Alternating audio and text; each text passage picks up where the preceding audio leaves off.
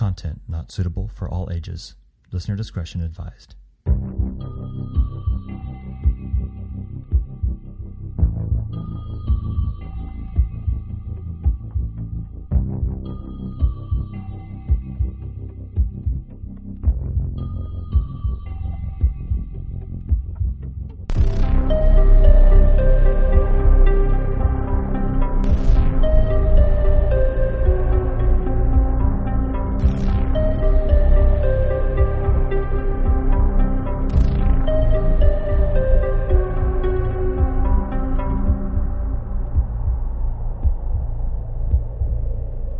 Good evening, and welcome to tonight's episode of Cryptic Portal. I'm your host, Mike, and tonight we will be taking you through some true tales of terror.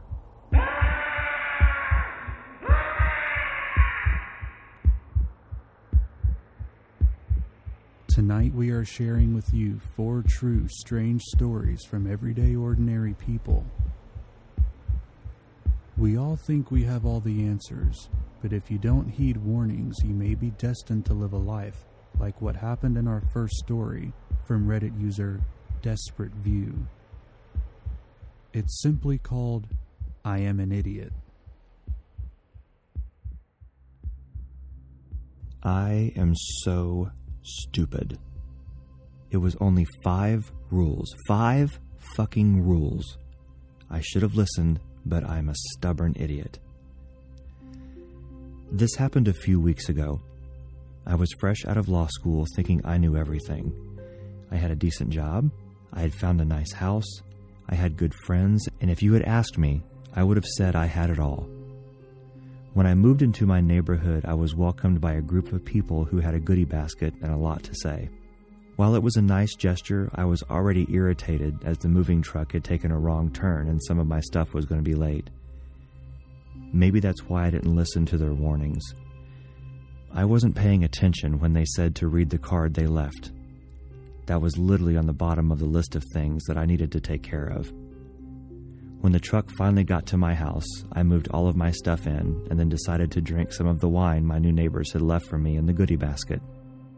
While I was reaching for the wine, I knocked over the card they left. I figured because I was so passive earlier, I might as well read the goddamn thing. I wish I had listened to what they said. Here's what the card said Hi, welcome to our neighborhood. We are so grateful to have you. While we are happy you are here, there are some rules you should follow. Number one, there is a shed behind your house. Whatever you do, do not open it. Number two, the shed may make noise between the hours of 3 a.m. and 4 a.m. Do not look at the shed between those hours. Number three, do not tear down the shed or cause any damage to the shed. Number four, do not mow the lawn within 10 feet of the shed. Number five, and finally, if you are unlucky enough to find yourself inside the shed, do not read what is written inside. If you follow these rules, you should enjoy your time here in our neighborhood. Have an amazing rest of your day. To be honest, I thought it was a load of bullshit. I wish I had believed them, though. I thought they were trying to keep me out of the shed because they were keeping some of their own stuff in there, so I ignored it. Tearing down the shed had always been my plan. Later that night, around 3 a.m., the shed started making noise, just like the card said that it would. While I managed to fall asleep through the ungodly noises coming from the shed, it only added to my need to tear the thing down. The grass around it had not been mowed, and it made it look messy. It also looked like it could fall apart at any moment. The next morning, when I woke up, I went to the hardware store to buy a pair of pliers so I could get the stupid lock off the shed and see what was inside. When I got back home, I saw my neighbor. I'm pretty sure he was in the welcome crew from the day before. I said hi just to be polite, but he asked what I was doing with the pliers. I told him my plan and he looked scared. It was a look I can't even describe. He told me to read the card. When I told him I did, he asked, Are you dumb? I laughed in his face and asked if he could honestly believe that stupid crap. God, I still can't believe what an immature asshole I was. He said, Hey, it's your funeral. You would think that that would be enough to stop me, but nope. I walked through all of that unruly grass, and I swear I felt something grab my leg. I brushed it off, thinking that just what the neighbor said was messing with my head. I cut off the lock, and I swear I felt a chill go down my spine. It was a feeling I had never felt before. It really unnerved me. I should have turned back, but I just opened the shed. I walked in, and nothing was in there. I honestly thought my neighbors were messing with me.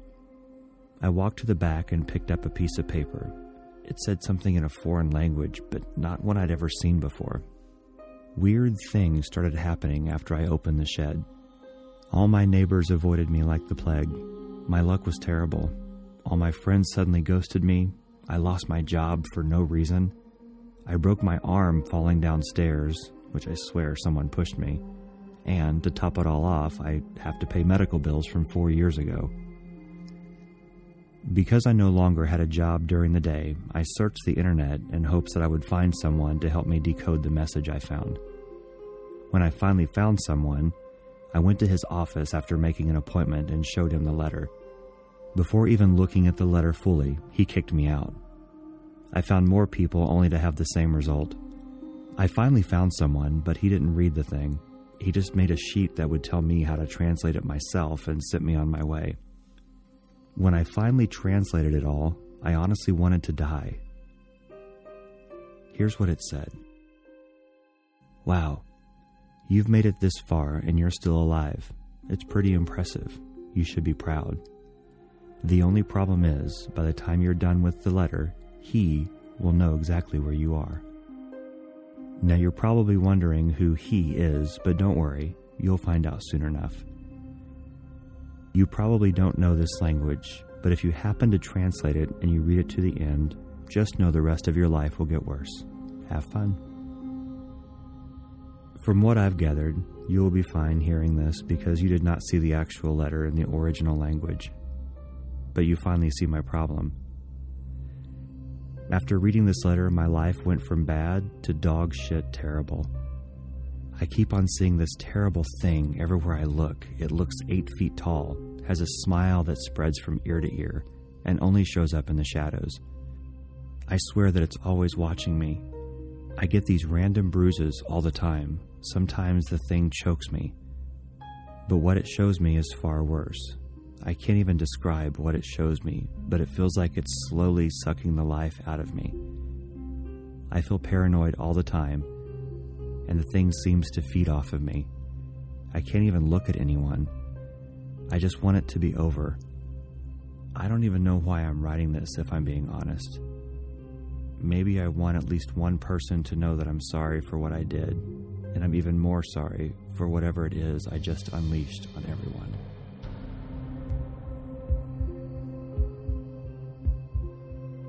Rules are there for a reason. You're on your own when you break them. Speaking of rules, our next story reminds you of simple rule of thumb you've known since childhood. It's called Don't Take Rides from Strangers by Reddit user Emma Rose. When I was about 15 or 16, I was a real party animal, always the next town over at my friends' places. Most of the time, I was able to stay at their place overnight and head home the next day but there were a few occasions where I found myself walking home. This walk was roughly two to three hours. If it was a nice night, I didn't mind it at all. It gave me a chance to sober up before I got home. No, my parents didn't know I was doing this.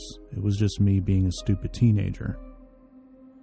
At the time, there was a good 40 minute stretch that was pitch black with nothing but fields and forest on either side of the road. It has since been developed into a shopping center and homes. Every now and then, a car would pull over asking if I needed a ride home. Most times, I would say no thank you and go on my way with no issue. Two times, cabs had offered me a ride home for a discounted price, and they were both amazing people. They told me about their wives and kids and how I should really be careful walking alone at night. They dropped me at my house, made sure I got in before driving away. One night, walking home on that stretch of dark road, minding my own business, a car pulled over in front of me. Not a big deal, this has happened before.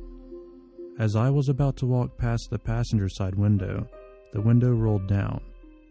A guy in his mid 30s asked if I was alright. He was very clean, handsome, and his car looked brand new. He had a smile on his face and a weirdly friendly tone. Every hair on my body stood up. This seemingly normal guy was giving me one of the worst gut feelings I had ever gotten in my whole life. I backed up from the car as he spoke to me. Being polite, I told him I was alright and not too far away from my home, but thanked him for his concern. The smile never left his face, but it was wrong, like it was being forced. He insisted that he could drive me home and then said, There are some scary people in this world, and laughed. By this point, my body is screaming that I need to get away from this person. I faked a smile, thanking him again, saying goodbye and good night. I started walking away, pulling out my phone and pretending to call a friend.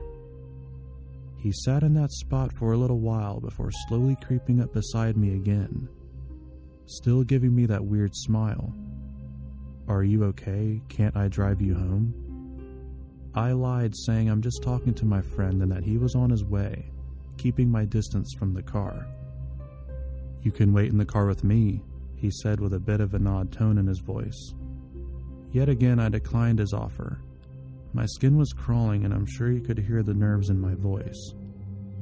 I continued with my fake phone call, loudly saying, Oh, you're a few minutes away? Great, you'll see me. The driver's face went completely blank, his smile gone, not a single emotion in sight. He just looked forward and pulled up his window and started driving away. I waited till he was out of sight before running as far away from that road as I could. I made it home safe that night, although the rest of the walk I was completely on edge constantly looking over my shoulder and holding my phone up to my ear like I was talking to someone. Obviously, I can't ever really know what his intentions were, but if my gut was anything to go off of, I truly feel like if I got in that car, I would never go home again.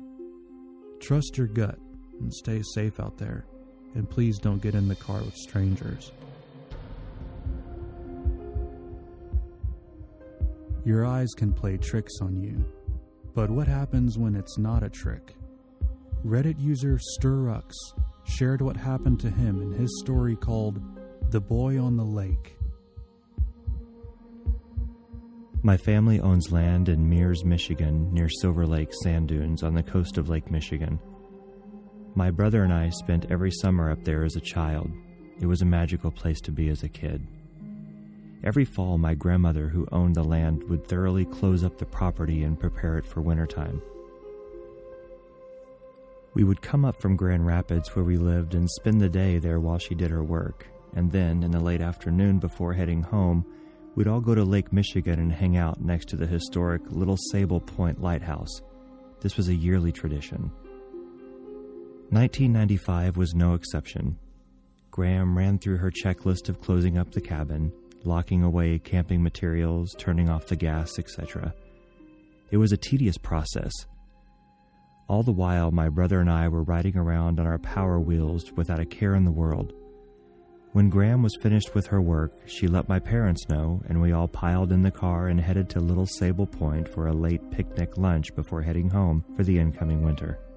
That trip stands out for two reasons. The first was how foggy it was. I don't know if you ever stood in front of a large body of water when it's covered with fog, but it's eerie and an image that sticks with you forever. Because of the low visibility, my parents told my brother and I that we had to stay close to the lighthouse and not to wander too close to the lake. That wasn't a problem. Lake Michigan was cold. Even in the summer, it was chilly. God forbid falling in that in late fall so we ate our little picnic and took it easy. During our meal, the fog started to lift a bit, and we all decided to take a little walk along the beach before heading home. This moment is still so vivid in my mind. My brother and I were far ahead of my grandpa and my parents, playing a little game of tag. I was chasing my brother when he suddenly comes to a halt and points out to the lake. He says, Is that a person?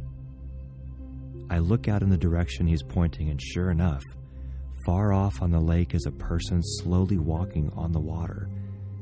Their head was down as if they were looking for something. The adults hadn't yet taken notice to what we had seen, so we shouted back to tell them to look out at the lake. They turn their heads and then stop, clearly dumbfounded by what they're seeing. Now, to clear up any obvious doubts, there is no way this person was out on a shallow spot. They were far out there. Growing up on the lake, I can tell you with certainty they were a good distance beyond the drop off area, where the lake plummets to a significant depth. Whatever this figure was, they were walking on the water as if it were solid ground. We all stood there in silence for a moment, watching as this thing looked around for something. It then got down on one knee, reached deep into the water, and then got back up and kept looking around while slowly walking. My dad shouted out to the person, saying, Hey, do you need assistance or anything? I think he was kind of at a loss for words. The figure didn't respond or look back at us. It just continued slowly walking and looking down at the water, heading away from us and further out onto the lake. This really spooked my grandma. She took my mom's hand and said in an urgent voice, Okay, it's time to go, waving her hand at me and my brother to come back to her. My brother and I didn't move. We were still fixated on the figure. My grandma then shouted in a tone I had never before or since heard from her Boys, come along. We are leaving now. We ran to her, and together we headed back to the car near the lighthouse. This image sticks with me and gives me chills even just writing about it now. But as we're walking away, I remember looking back at the figure, and it's now standing erect, staring straight at us, and I can see it's a boy, probably not more than a few years older than I was at the time. A boy standing far out in the emptiness of Lake Michigan, with the backdrop of fog behind him. I don't remember the car ride home or what we even talked about. It did come up in conversation over the years. My dad dismissed it as being a mirage, even though the lake was empty aside from us that day. My mom had no idea and didn't have any interest in trying to make sense of it. My gram, on the other hand, she refused to talk about it. The one time I brought it up to her was several years later when we were back boating on Lake Michigan. I asked her if she remembered the boy on the. But before I could even get the words out, she shushed me and said, Let's talk about something else. It never came up again.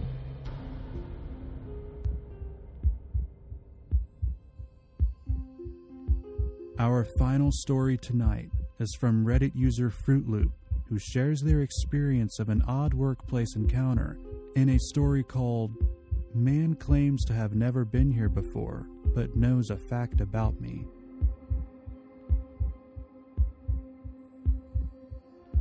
When I was working at a spa as a massage therapist at a popular franchise, I decided to cut back my hours as a therapist and move to the front answering the phones and booking appointments a few days a week.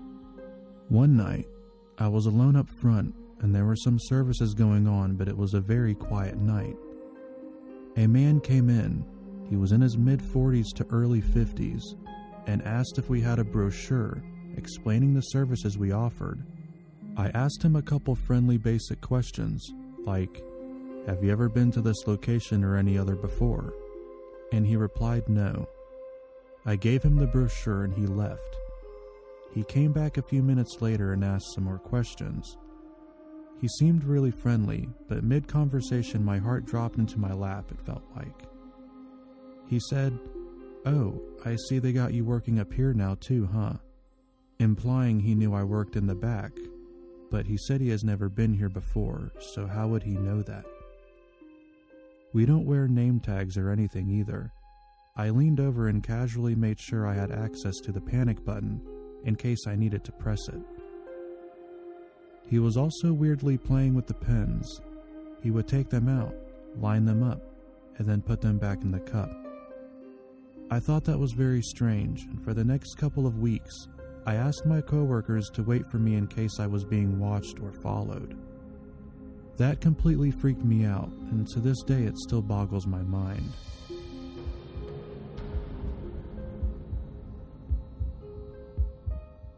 Thank you for joining us for this episode of Cryptic Portal. Remember to like or follow us so you won't miss any of the new episodes we bring to you every Wednesday. We appreciate your support and ask that you please share and leave us a review. If you have a story you would like featured on an upcoming episode, you can submit to crypticportal at yahoo.com.